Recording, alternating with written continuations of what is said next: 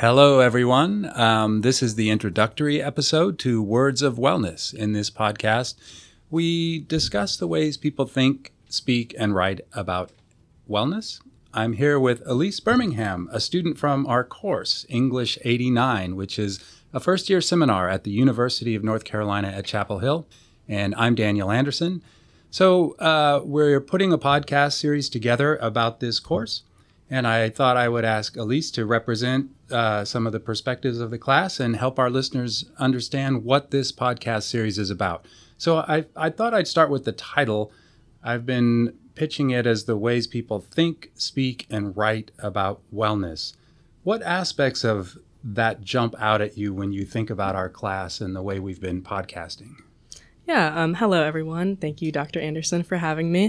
Uh, I think what really jumps out to me about that is thinking, speaking, and writing. That's all we do, right, as as humans. That's our entire life. So it's really how people live wellness and how they broadcast that to others. And I think it's a very succinct way to really summarize what we talk about in our podcasts, even though the topics are so broad.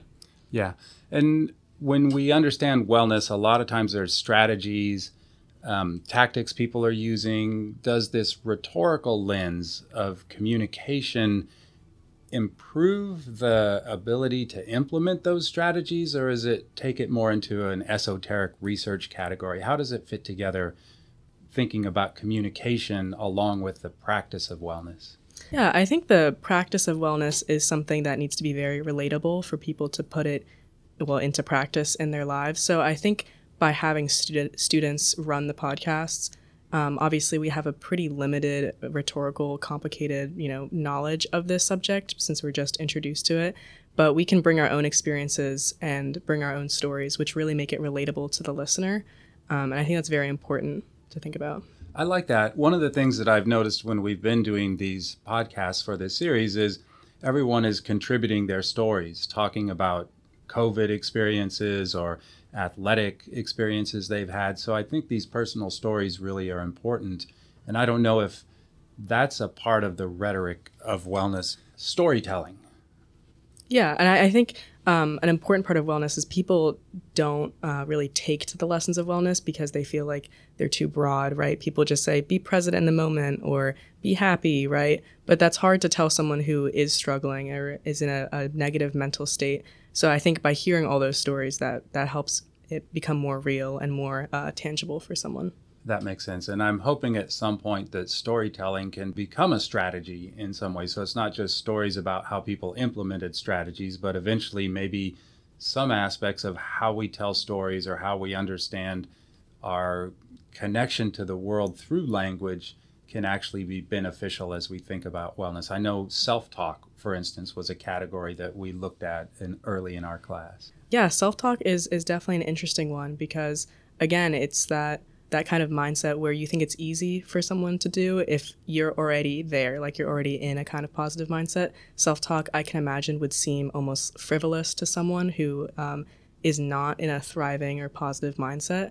So yeah, I think the repetition of all the themes throughout the podcasts are, do a good job of reaching a large audience, no matter who it is. Yeah, I had this insight the other day about self-talk and related to our podcast series. One of the topics that's come up has been this balancing of positivity and negativity. Mm-hmm. And we started out thinking about uh, positivity, gratitude, a lot of these things that are beneficial, really important, but quickly realized that there can be this sense of toxic positivity and mm-hmm. things are um, need to be balanced, and life is never going to be all rainbows and butterflies. So we have to think about the two-sidedness of the way that life works. And that became a tenet that I thought people should pay attention to. But then I had this insight where I thought maybe when it comes to self-talk, it's more important to push that balance a little bit away from the negativity. Mm-hmm. Yeah, definitely. And I think uh, one thing in this class that a lot of the students found was speaking in absolutes doesn't really help anyone. Uh, I think that's where a lot of friction came from people against just the rhetoric of wellness and how it's discussed online to begin with. You know, a lot of people think it's kind of kitschy or it's, you know, it's it's not scientific enough and things like that. Um, but I read something the other day that said why do we tell people, you know, quitting isn't an option? When we're trying to motivate people, we say quitting's not an option, because it is. Like, realistically, it is an option. So that's that's a kind of self-talk we should avoid, even though it's positive in a sense. But we can kind of edit that to say quitting is an option, but if you push through this, then you'll learn how to not quit the next time, you know, yeah. something like that. I like that. That one particular lesson is really valuable, but then zooming up to the idea that absolutes are also problematic. Don't get locked into, I have to do X or Y. Mm-hmm.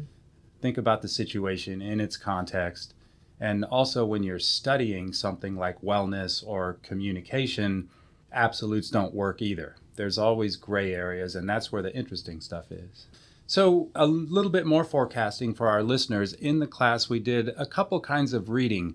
Two kinds were different than what we typically think of as reading. One, we looked at a bunch of tweets and we coded them. We tried to come up with interpretive schema for how you can understand an online conversation. And then we also used computation. We did a lot of linguistic analysis of books and let the computer discover patterns and recognize those. Then we also had books and had readings, and we read in our traditional mode of I'm looking at this book and turning pages. Could you talk a little bit about the differences in what you discovered from those modes of reading, or, or what, what can listeners expect when they encounter these conversations in our podcast? Yeah, I think obviously everyone is most familiar with the the book style of reading. You have a certain theme and very specific subtopics. But I think what's interesting about the Twitter analysis specifically was how how broad the content was. You don't realize that having so many individual contributors really just blows your scope out of proportion crazy compared to a book. And it, kind of similar with the podcast. I mean, people said things in our sessions that I, I never would have thought of um, just from their own experiences. So I think it's really important to understand the value of everyone bringing their own perspective and everyone becoming an author in that online space. I like that. We use a conversational metaphor a lot in teaching research skills. So when you're showing someone how to become a researcher, often you'll say you're going to enter into a conversation. But what you're saying is we actually studied conversation a little bit more, or practiced conversation a little bit more than just using it as a metaphor. Mm-hmm. Yeah. And then with the computational analysis, I'm not sure how that came up. I don't think it came up in our specific episode, but I'm sure throughout the podcast it did.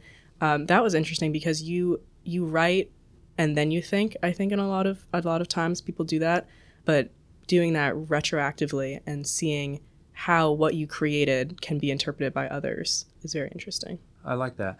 So you're talking about the podcasting a little bit. Can you say a little bit more about that podcasting experience? What did it do for you? How did it um, overlap with the content of our course, the study of wellness and the study of communication about wellness?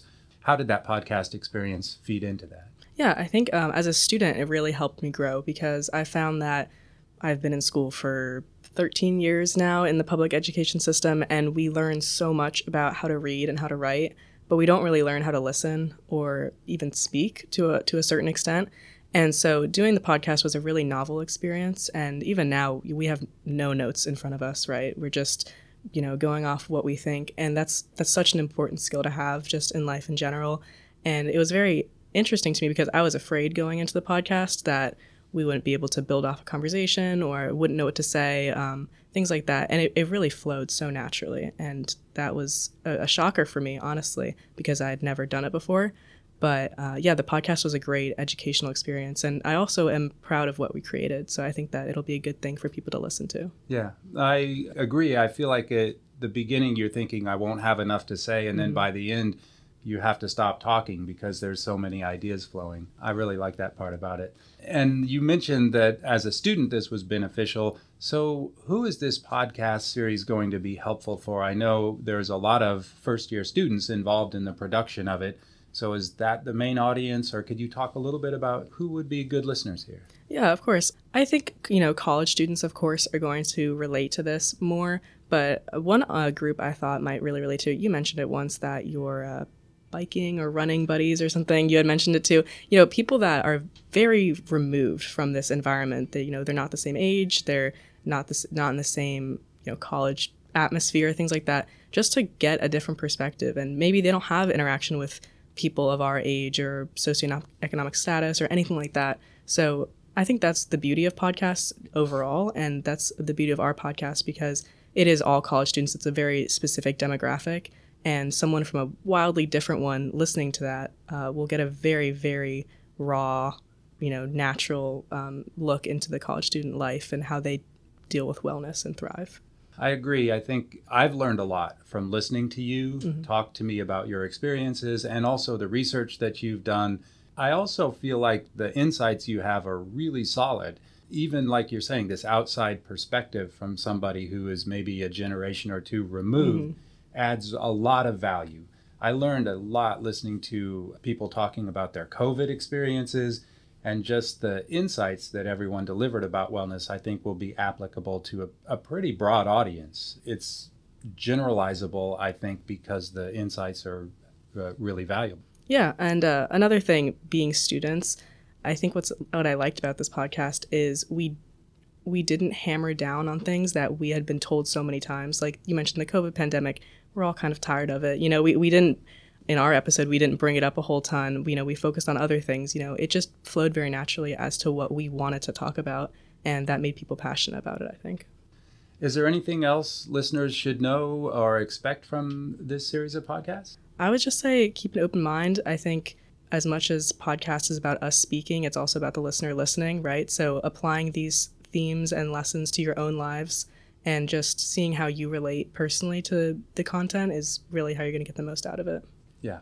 Well, I would like to thank Elise for uh, forecasting what uh, Words of Wellness is about, and also for being such a strong participant in all of the podcasts. So if you are listening to this, then you have many uh, episodes of this podcast queued up, and I hope you will enjoy them. Thank you, everyone. Talk to you soon. Thank you. You're welcome.